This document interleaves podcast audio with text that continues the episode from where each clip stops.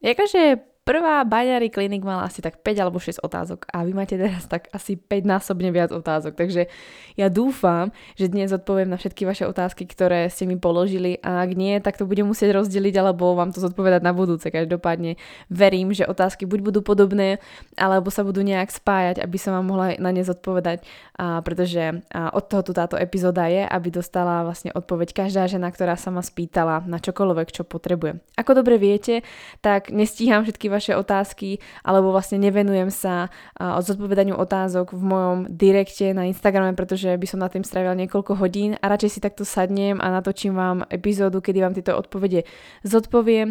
Sedím väčšinou predtým tak hoďku, aby som to dala nejako dohromady, a mne to určite ušetrí čas a vy si to vypočujete možno aj s ďalšími otázkami, ktoré, ťa zaujím, ktoré vás zaujímajú. Takže dúfam, že je to príjemné s užitočným spojené a dúfam, že sa tešíte na Baňári Klinik číslo dva.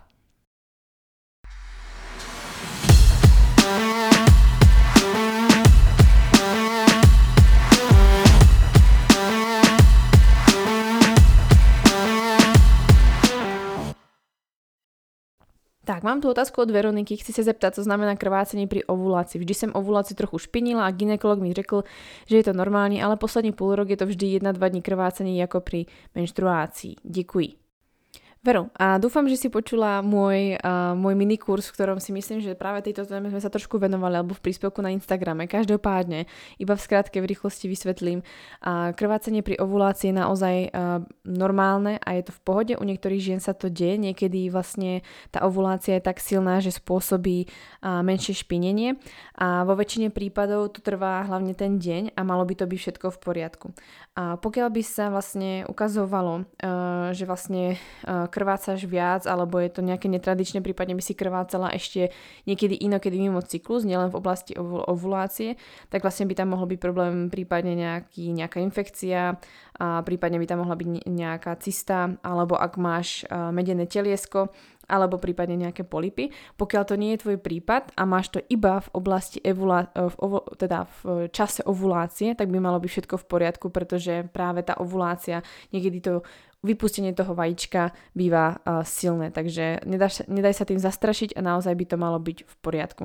Takže pokiaľ je to tak, že uh, si písala, že posledný pol rok je to vždy jeden až dva dní krvácenie ako pri menštruácii, a tak práve už dosť možné to nebude len tou samotnou ovuláciou, ale môže to byť spôsobené, že máš trebárs uh, nábeh na endometriózu, prípadne môže byť tam nejaká cysta schovaná, alebo tam môže byť nejaká infekcia, takže rozhodne si to daj trebárs zistiť u toho svojho doktora. Pokiaľ ti ten doktor ale tvrdí, že všetko je v poriadku, skús zmeniť ginekologa alebo skús sa pýtať ďalej.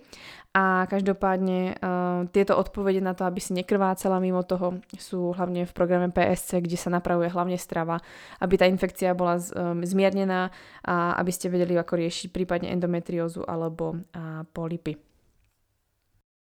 Tak, teraz tu máme otázku trošku z iného súdku, a to je od Kateřiny, ktorá sa pýta, ako by mal vyzerať ideálny jedálničiek dospievajúcej holky. Myslím si, že päť kusov pečiva denne, ako mi to v niektorých doporučených jedálničkoch píšu, nie je to pravé. A, takže Kači, a tým, že dospievaš, tak je veľmi dôležité si hlavne uvedomiť to, že potrebuješ dostatok e, energie. To znamená absolútne sa nedostávať aspoň do nejakého veku, ja neviem, podľa mňa by sa žena nikdy nemala dostávať do deficitov, ale nevyhneš sa tomu. Každopádne e, maximálne sa vyhnúť práve deficitu, nejakému kalorickému obmedzeniu, nejakým zbytočným poruchám príjmu potravy. A mala som aj mladú slečnu, keď som vlastne začínala koučovať, tak som vlastne koučovala ž- mladú ženu, ktorá mala, myslím, že šestnásť sedemnásť, a taktiež jej dosť pomohlo to, že práve sme si prešli to, ako by sa mala stravovať. Takže čo ti môže pomôcť je mať nejakú koučku, ktorá je pre teba cenovo dostupná, alebo prípadne si na ňu nejak našetriť, alebo tie peniaze, ktoré dostávaš na ňu, tak si prípadne zaplatiť jej služby, pretože ti môže dosť pomôcť. Ale kde ti môžem pomôcť, ako by tvoj jedálniček mohol vyzerať, tak e, rozhodne by to mal byť pestrý jedálniček a nemala by si sa absolútne nejak, e, nejak v podstate obmedzovať. E, u mladých slečín alebo dospievajúcich slečín býva častokrát problém v tom, že sa obmedzujú a nechcú dostatočne jesť.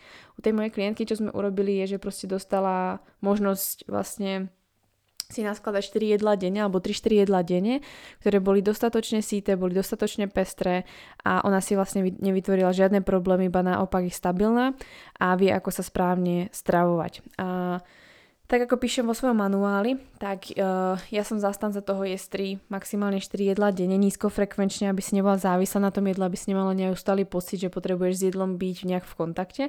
A ďalšia vec je, aby každé to jedlo obsahovalo všetky makroživiny a bola si dostatočne sýta.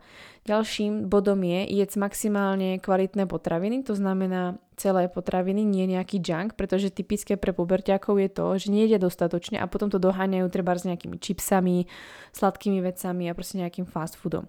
Takže najviac, čo môžem odporúčiť, je, aby si mala maximálne pestrú stravu, mala si tam veľa zeleniny, ovocia, mala si tam aj celožrané výrobky, mäso, vajíčka, všetko, čo vlastne potrebuješ a všetku, všetky vlastne druhy potravín, čo existujú, tak to naozaj dať a mať ten jedálniček pestrý. Rozhodne päť kusov pečiva denne, neviem, prečo by to tam vôbec malo byť.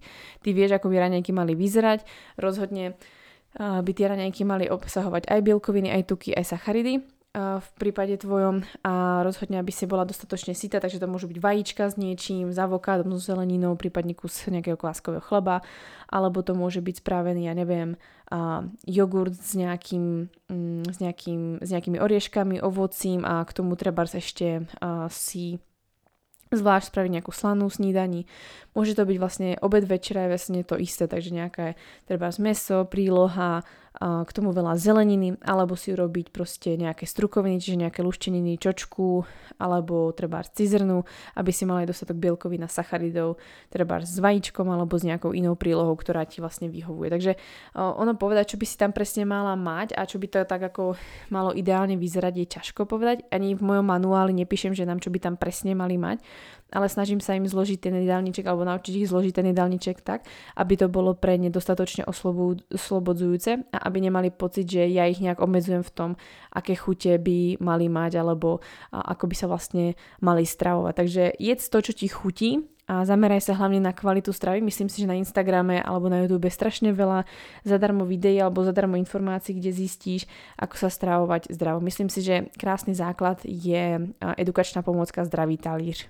Na, myslím si, že na Google, keď zadáš Zdravý talíř, alebo informácie od Margit Slimákovej, prípadne knižka, alebo knižka od Market Gajdošovou, tak si myslím, že skvelé, prípadne si môžeš zadovážiť môj manuál a tam taktiež dostaneš dostatočné informácie na to, aby si bola v poriadku a dostatočne živená. Tak, máme tu ďalšiu otázku od Kristín. Ako začať so studenou sprchou a ako napredovať? Zač- začať so studenou sprchou uh, je úplne jednoduché a to je to, že sa vôbec do tej studenej sprchy donútiš. Takže uh, môžeš začať tým, že vlastne každú svoju teplú sprchu ukončíš aspoň pár sekúnd studenej sprchy. Môžeš začať tým, že proste začneš vlažnou vodou, trebárs vodou, ktorá nie je úplne otočená kohútikom k studenej. Uh, začneš trebárs tým, že budeš striedavo si dávať teplú studenú, Uh, prípadne ráno začneš chodiť von, namiesto toho, aby si išla do sprchy, tak ráno začneš chodiť von trebárs o jednu vrstvu menej, začneš sa vystavovať nejak chladu postupne a vôbec na seba netlačiť, hlavne ako nepremýšľaj, pretože keď pôjdeš do sprchy a začneš premýšľať, že či do toho máš ísť alebo nie, tak nepôjdeš, takže nepremýšľaj a urob to. Tak, máme tu ďalšiu otázku od Anet. Jak sa prosím vysporiadať s toxickým vzťahom? Nechce sa mi Nechce sa ode mne odsťahovať. Takže jediný spôsob, ako sa vysporiadať s toxickým vzťahom, je, že sa odsťahuješ vlastne ty, alebo proste uh, nejakým spôsobom nájdeš spôsob, ako sa odsťahuje on. Každopádne, keď to nemôže urobiť on, tak to urob ty a buď dostatočne statočná a dostatočne odhodlaná, aby si, uh, alebo respektíve by som povedala, dostatočne sebecká na to, aby si chcela byť šťastná. Takže jednoducho odsťahuj sa hlavne ty. Takže s toxickým vzťahom sa vyriešiš tak. Uh, ja som za život uh, s toxický vzťah nejak extra nemala, myslím si, že jeden a to dopadlo až tak, že vlastne uh, a to nebol vzťah ako s priateľom, ale jedna osoba, tak vlastne som si dala aj blokovať, aby mi nemohlo volať a písať es em esky, aby mi proste, aby ako keby zmizol z môjho života. Je to jedna z možností, nikoho to neboli a hlavne ty musíš rozhodnutie urobiť pre seba. Proste jednoducho ty musíš urobiť ten krok, pretože ty chceš byť šťastná. Jeho to dosť pravdepodobne ani netrápi. Tak, máme ďalšiu otázku od Aleny. Zaujíma mňa asi nejvíc jedna otázka, asi ma zaujíma viac otázok, ale momentálne by si ich nejvíc zaujímalo doporučenie na suplementácii v rôznych ročných obdobích. Ďakujem ti predem za tvoju odpoveď a teším sa na ďalších podcast. Ja osobne nie som za nejakú suplementáciu vstriedavo v rámci ročných období, vzhľadom na to, kde žijeme, tak si myslím, že celoročne treba doplňať vitamín dé tri. A omega tri je nedostatočne celkovo v našej strave, takže to sú ďalšie dve veci. Čo sa týka zinku, železa, prípadne občas nejaký ten selen v menších dávkach, alebo prípadne magnézium, a podobne veci, ktoré vlastne častokrát vidíte aj u mňa na profile, tak za mňa nie je podľa ročného obdobia, ale za mňa je podľa toho, ako na nás vplýva menštruačný cyklus a ako, aké máme prejavy, prípadne pé em es. Samozrejme najlepšie, čo ti vlastne pomôže, sú krvné testy, aby si vedela presne, čo by si mala doplňovať. Prípadne už to vieš nejak tak vycítiť zo svojho tela, alebo to striedaš. Ja osobne to mám tak, že striedam, ale čo sa týka ročných období, tak ja rozhodne suplementáciu v rámci ročných období nemením, pretože vzhľadom na to, v akom prostredí žijeme, tak si myslím, že tú suplementáciu, ktorú mám aj v zime, potrebujem aj v, v teplom období, pretože čo si budeme, toho vitamínu dé tri a omega tri nebude nikdy dostatočne. A myslím si, že dostatočne nebudeme jesť kvalitných rýb zo studeného mora, alebo nebudeme mať dostatok slniečka. Myslím si, že jeden mesiac v roku sme schopní v našom prostredí mať dostatok vitamínu, vitamínu D, takže podľa ročných období som, by som sa určite nejak neriadila, riadila by som sa podľa toho, čo ukazujú treba krvné testy, alebo ako sa ty vlastne cítiš, čo by zrejme ti bolo treba, a viac by som sa regulovala podľa toho, ako reaguje tvoja menštruácia, prípadne tvoje pé em es. Tak, máme ďalšiu otázku od Tatiany. Ahoj, chcela by som sa spýtať, ako žiť plnohodnotný život s pohlavnou chorobou, konkrétne genitálny herpes. Samozrejme, že ho treba liečiť, avšak moja otázka smeruje k tomu, že ako nebyť v depke z toho, že sa môže kedykoľvek vrátiť a skvalitniť život tak, aby sa vrátil čo najmenej krát a najlepšie nikdy. Takže čo sa týka toho, ako s tým žiť, je, že proste jednoducho zoberieš za maximálnu zodpovednosť za svoj život do vlastných rúk a začneš jednoducho pracovať na svojom zdraví. To, aby sa herpes neukazoval alebo minimalizoval, spravíš hlavne tým, aby si mala silnú imunitu. Herpes sa ukazuje iba v, v období, kedy vlastne ty máš veľmi zníženú imunitu. Takže maximalizuj svoju imunitu trebárs tým, že práve sa staráš o svoje črevo, o svoj mikrobióm, o to, aby si sa otúžovala, prípadne aby si mala dostatok svetla cez deň, aby si stávala pravidelne, mala aj zdravý cirkadiálny rytmus a hlavne, aby tá strava bola zdrojom zdravia a silnej imunity. To, ako sa stará o svoju imunitu, je kopec zdrojov alebo kopec článkov o tom, knížiek, a nie je to len vec, čo sa týka fyzičná, ale je dôležité, aby si mala zdravú aj psychiku. Jednoducho, keď si budeš neustále atakovať svoj mozog s tým, že proste si neschopná, alebo ty proste za niečo môžeš, alebo jednoducho a ty máš nejaký herpes a je to proste špatne, no tak jasné, že sa bude ukazovať. Takže feel confident proste a maximálne dôveruj svojmu telu, že dokáže byť maximálne zdravé a bude sa minimálne ukazovať herpes. A jednoducho na nemyslí a začni na tom pracovať, aby si bola plnohodnotne zdravá a aby si dokázala práve zobrať tú zodpovednosť za seba do maximálnej, maximálnej vlastne zodpovednosti. Je to len čisto o tebe, ako vlastne začneš tieto veci vnímať a ako sa k tomu postavíš. Každý v podstate začíname ako keby z iného bodu a nie je to ako keby definícia toho, čo sa stane, ale je na nás, ako sa s tým popereme a ako budeme s tou situáciou pracovať. Ďalšia otázka od Kikuš. Ahoj, chcela by som sa spýtať, ako zlepší prípadne odstrániť nežiaduce nadmerné ochĺpenie u žien na rôznych miestach prírodný, prírodnou cestou. Dá sa to nejak? A, tak, myslím si, že to je veľmi častá otázka žien a je to vec, ktorá proste a, veľ, veľmi veľa žien trápi. A myslím si, že pár z vás by bolo treba pár antropologických lekcií o tom, aby ste vedeli, že jednoducho máte nejaké genetické predispozície a máte nejaké etnické predispozície, takže pokiaľ nie ste typická proste blondína, pokiaľ nemáte svetlé ochlpenie, tak dosť pravdepodobne toho ochlpenia sa len tak nezbavíte. Dosť veľkú pravdepodobnosť toho, aké máte ochlpenie, je práve výsledkom vašej prípadne nejakej etnickej príslušnosti alebo o to, odkiaľ pochádzate. A jednoducho uh, ženy, ktoré napríklad žijú v Indii, tak jednoducho majú nadmerné ochlpenie, pretože to je typické pre ne a jednoducho s tým pracujú a dá sa s tým žiť, myslím si, že úplne normálne, pokiaľ to jednoducho príjmeš, ty proste taká si, to, že niekto proste nemá uh, toľko vlasov alebo toľko ochlpenia, treba sa, alebo tmavé chlpky na rukách, neznamená, že ty si menej cenná alebo to je niečo hrozné. a myslím si, že čím viac proste si sa budeš zbavovať týchto chlúbkov a nejak proste si ich neustále odstráňovať, tak hlavne nebudeš pracovať na tom, či si maximálne nejak ako sama za sebou veríš a jednoducho taký ten vzťah k sebe, jednoducho sa hanbíš za to, kým si. Takže pokiaľ to nadmerné ochlpenie ti nejak neobmedzuje život v tom smere, že by proste, ja neviem, si mala fúzi na ústách alebo proste niečo, že by si sa cítila ako chlap, tak si myslím, že je fajn sa prijať taká aká si, pretože každá sme jedinečná a myslím si, že trebárs mnoho holiek ti bude závidieť, že máš trebárs tmavé ochlpenie alebo máš tmavé vlasy alebo máš husté vlasy a podobne. I keď neviem, aký si ty prípad, ale medzi vami je kopec holiek, ktoré proste si vraví, ježiš, ja by som sa chcela zbaviť toho ochlpenia. Každá holka sa chceme zbaviť toho ochlpenia, ale myslím si, že uh, najväčšia výzva je to, toto prijať a nezbavovať sa toho nejak tak, že proste že sa za to hanbím a musím byť uh, musím mať celú svoju pokožku bez ochlpenia. Ochlpenie je veľmi dôležitá súčasť uh, tela a má aj svoje nejaké obranné vlastne uh, schopno, uh, ako keby funkcie. A hovorí sa častokrát aj o tom, či je vhodné sa napríklad holiť v intimných partiách, čo sa týka ako genitálií, pretože častokrát aj to ochlpenie chráni uh, pred vstupom rôznych, um, ja neviem, treba z nejakého znečistenia, alebo nejak, proste jednoducho chráni naše genitálie pred tým, aby sa tam dostalo, nedostalo niečo, čo nepotrebujeme. Mm. Čo sa týka ochlpenia vlastne celkovo, tak si všimnite, že my máme ochlpenie oveľa menšie, než uh, majú muži. Ochlpenie sa napríklad tvorí vo zväčšenej miere trebárs u žien, ktoré uh, majú anorexiu alebo jednoducho majú telo, ktoré uh, nemá dostatok tukovej, uh, tukovej zložky, pretože jednoducho telo sa chce nejak chrániť a chce sa nejak ohriať. Takže častokrát u týchto žien sa objavuje uh, ochlpenie na chrbáte, na zádech. Takže to je jedna z ďalších vecí. Potom sa môže niekedy objaviť vlastne ochlpenie, keď sa zvyšuje testosterón u žien alebo celkovo je narušená tvorba aj estrogénu, kedy môže byť tá tvorba estrogénu nadmerne zvýšená, takže ochlpenie nadmerné môže spôsobovať buď nadmerný estrogén alebo nadmerný testosterón. Ťažko povedať, ktorý prípad je tvoj, ale pokiaľ by ani jeden z tvojich prípadov vlastne z krvných testov nebol, tak naozaj sa zamyslieť nad tým, či naozaj nemáš nejaké predispozície, či to nemáte v rodine a jednoducho to prijať. Si taká, aká si a pokiaľ ti vadí, pokiaľ ti vadí niekde to ochlpenie, tak proste je tu možnosť si to depilovať alebo nafarbiť si to na proste svetlú farbu a jednoducho zájsť za nejakým odborníkom, ktorý ti proste s týmto pomôže.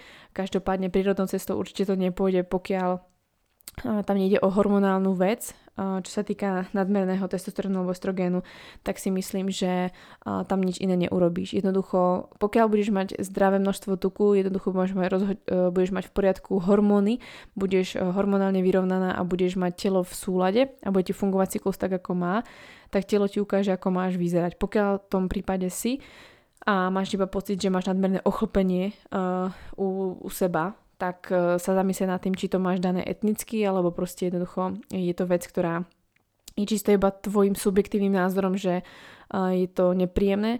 Možno sa spýtaj svojich najbližších kamarátok alebo rodiny, či to je v poriadku, pokiaľ je to na niektorých miestach, ktoré proste, ja neviem, no, nehovorím, keby, že máš knírek, tak to asi holka nechce mať, ale uh, myslím si, že narúkať mať tmavé ochlpenie alebo mať uh, tmavšie alebo viac ochlpenia na stehnách si myslím, že je v poriadku a veľa žien proste jediné, čo si odstraňuje, sú chlpky na, na spodnej časti nôh a na stehnách si necháva, čiže napríklad môj prípad, alebo uh, na rukách, alebo proste uh, no, na rukách vlastne častokrát si ženy taktiež depilujú a ja si tie chlpky vlastne nechávam, i keď niekedy si poviem, ježiš, som tak zarastená ako chlap, ale to je len môj subjektívny pohľad a možno to je nejaký tl- zbytočný tlak, ktorý sa vyvíja na teba. Takže buď racionálna a buď zároveň otvorená tomu, že či to je len nejaký subjektívny názor, alebo proste máš nejaké predispozície etnické. Pokiaľ máš, tak proste urobi, urob preto, aby si vyzerala proste iba ženský, aby si tak cítila.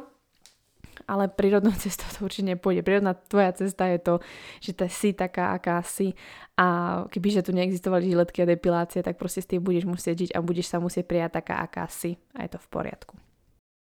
Tak, máme tu ďalšiu otázku od Hanky. Ahoj, môj problém je možno trochu neobvyklý, nikdy som si nenašla niekoho, kto by sa o tom bavil. Trápi mne šílená zimomřivosť, ale také, že mne nic nedokáže, nedokáže rozehřát, kým, když vychladnu ani dlouhá horká sprcha, pohyb, ani tri svetry a zimná bunda, mám problém so štítnou žlázou, ale tím to údajne není, protože se už nějakou dobu léčím a hladiny se téměř srovnaly. Mám také nižší tlak a v minulosti jsem měla problém s játry a asi to nejhlavnější s podvýživou. Od té doby už uplynulo mnoho měsíců, let a doktoři říkají, že to tím nebude, že už by se to tak z, uh, za tak dlouhou dobu mělo srovnat a nebo minimálně zlepšovat. Ono se to ale ještě zhoršilo. Mám diagnostikovanou depresi, ale ta se objevila právě jako reakce na zimu, protože mi neumožňuje chodit ven mezi lidi a normálně fungovat. Chci zkusit ještě neurologii, ale teď, jsem š... teď je vše zavřené a nechci jen tak mrhat časem, tak mě napadlo oslovit ještě tebe. Budu ráda za jakýkoliv radu, už opravdu nevím, co dělat a toto mě oveľa... veľmi omezuje v mém životě, protože vymrznu pokaždé, když vylezu ven z domu nebo když je doma větší zima než obvykle, pak už nic neudělám. Tak, Hani, myslím si, že... Uh, ďakujem moc za otázku. Uh, myslím si, že si vo svojej odpovedi vyjadrila tie najdôležitejšie body a sama si si v podstate odpovedala a nechápem absolútne, prečo si dostala také odpovede, aké si dostala. Každopádne, aby sme sa dostali k veci. Uh, myslím si, že už je veľmi typické nedokrvovanie uh, periférií. Um, je to v podstate um, vec, ktorá je taká... povedzme viac než typická pre tie ženy, že sa periférie veľmi ťažko dokrvujú. Je pre ženy preto veľmi dôležité, aby začali s tým pracovať. Nemyslí si, že si jedna z mála alebo jediná. Myslím si, že každá žena sme si prešla, alebo väčšina žien sme si prešli tým, že sme mali v nejakom období studené ruky, ak ich nemáme stále. A myslím si, že um, môžem hovoriť aj za ostatné holky, ktorým sa to možno podarilo tak ako mne. Ja som si vlastne, ja som si tiež myslela, že mám zimom mravosť vlastne po mamke a neviem čo, že proste to mám v rodine. A ja som začala s tým pracovať trošku uh, nechtiac a začala som si všímať, že proste moje telo na proste to teplo začína reagovať a začína sa chovať inak. Ja som taktiež nemala nikdy problém so štítnou žľazou, ale myslím si, že tým, že ty to tam vlastne spomínaš, že štítnou žľazu vlastne problém máš, tak určite to bude s tým súvisieť, pretože termoregulácia je priamo riadená štítnou žľazou. To je fuk, že sa ti napravili hodnoty, pretože hodnoty, ktoré ti možno sledujú, sú práve tie základné ako ef es há. Ale nesledujú ti ďalšie, myslím si, že ďalšie tri hormóny alebo tri hodnoty, ktoré by ti vlastne mali sledovať, či sú v poriadku. To je jedna vec. Ďalšia vec je, pokiaľ ti nefunguje tá termoregulácia, tak to neznamená, že niečo ešte stále nie je v poriadku. Keďže máš v minulosti vlastne nejakú minulosť vlastne s podvýživou, tak to krásne na to naväzuje, že vlastne dosť pravdepodobne sa narušila práca z štítnej žľazy. Pokiaľ sa to nakoplo zase späť nejakými trebárs liekami, ale nie prirodzenou cestou, tak dosť pravdepodobne proste tá štítna žľaza stále nefunguje tak, ako má v rámci tvojho tela a nie je to v súlade. Napravili sa iba nejaké hodnoty, ktoré ale nesúvisia s kontaktom vlastne so zvyškom tela, pretože vlastne štítna žľaza, čo vlastne robí, je to, že ako keby je taký ten termostat, jednoducho každej bunke hovorí, že sa má zahriať, každej bunke hovorí, že má nejak fungovať. No, každopádne o tom viac v pé es cé programe. Ale aby som ti zodpovedala na tvoju otázku, tak uh, vlastne prvé, čo môžeš robiť, je to, že začneš pracovať na tom, aby tá štítna žľaza bola maximálne zdravá. Takže nájdeš si informácie o tom, aby tvoja štítna žľaza bola zdravá a nedopujú liekami. Pokiaľ ju máš, tak si ju ozdrav. Ďalšia vec, ktorou môžeš začať robiť, je to, že sa začneš Uh, v podstate pokiaľ budeš môcť, treba uh, na obed, kedy je celkom teplo, sa vystavíš trošku chladu. Postupne sa vystavuj chladu. Um, začni sa, tre, začni sa treba zhýbať, keď ti začne byť zima. Ráno, keď sa zobudíš, vystavuj sa hlavne svetlu. Buď na slnku, na svetle. Vystavuj sa svetlu. Chýba ti, podľa mňa. Podľa mňa ti chýba, že máš narušený cirkadiálny rytmus. Podľa mňa absolútne tvoje telo nemá dostatočne aj vitamínu dé tri alebo omega tri a není dostatočne zdravé a nemá dostatok svetla. A není dostatočne v pohybe, je podvýživené prípadne ešte a zároveň sa nepracuje na tej štítnej žľaze. Takže ja si nemyslím, že máš vec, ktorá proste by nešla vyriešiť, ale je to vec, ktorá je začarovaným kruhom a zhoršuje sa, pretože sa na nej nepracuje. Ja som sa začala ohrievať tým, že som si podporila zároveň prácu cyklu, aby mi cyklus maximálne fungoval, takže sa mi začal zapínať proste progesterón dostatočne a ja proste priam horím, keď mám zvýšený progesterón. Takže mne úplne teplo, ja som taký chodiaci radiátor. A ako náhle mám studené ruky, tak viem, že to je hlavne tým, že sa dostatočne nehýbem, dlho sedím a jednoducho a nemám dostatočne prekrvené telo. je to hlavne o tom, aby sa telo prirodzene nejako hýbalo. Nemusíš cvičiť, ide o to, aby si sa prehýbala. Takže ako náhle zacítiš, že si proste chladná, začať sa trošku rozhýbávať. Zase si trebárs, dať si trebárs za nejaký teplý nápoj, ale pracovať na tej aj štítnej žľaze, vystavovať sa nejakému chladnejšiemu prostrediu a ohriať sa v tom proste trebárs, trošku si povyskakuješ, zabežíš si proste, vystavovať sa tomu slnku a jednoducho robiť si tie rutiny. Ísť proste do toho, vyzdrav sa a určite to zvládneš. Myslím si, že to nie je nič náročné, i keď to bude na pár mesiacov, na pár rokov, ale zvládneš to. Tak a to bola odo mňa dnes posledná odpoveď na vaše otázky v Baňári Klinik, pretože sa dostávame ani nie do polovice otázok, ktoré ste mi položili. A na ďalšiu epizódu sa môžete tešiť už onedlho a dúfam, že vám vlastne táto epizóda priniesla kopec odpovedí a kopec riešení na vaše otázky a verím, že urobíte zo seba ďalší kus asetu, ďalšiu lepšiu verziu seba. Jednoducho to nikdy nevzdávajte. Nájdete lepšieho doktora, lepšie knižky, lepšie zdroje, lepšieho kouča. Jednoducho rozhodnite sa same pre seba a rozhodnite sa preto, že chcete byť naozaj zdravé a chcete vziať zodpovednosť za svoj život maximálne do svojich rúk. Tak sa majte krásne, dajte mi vedieť, či sa vám páčila táto epizóda Baňári Klinik a teším sa na vás opäť na budúce, kedy mi položíte ďalšie otázky. Ahoj!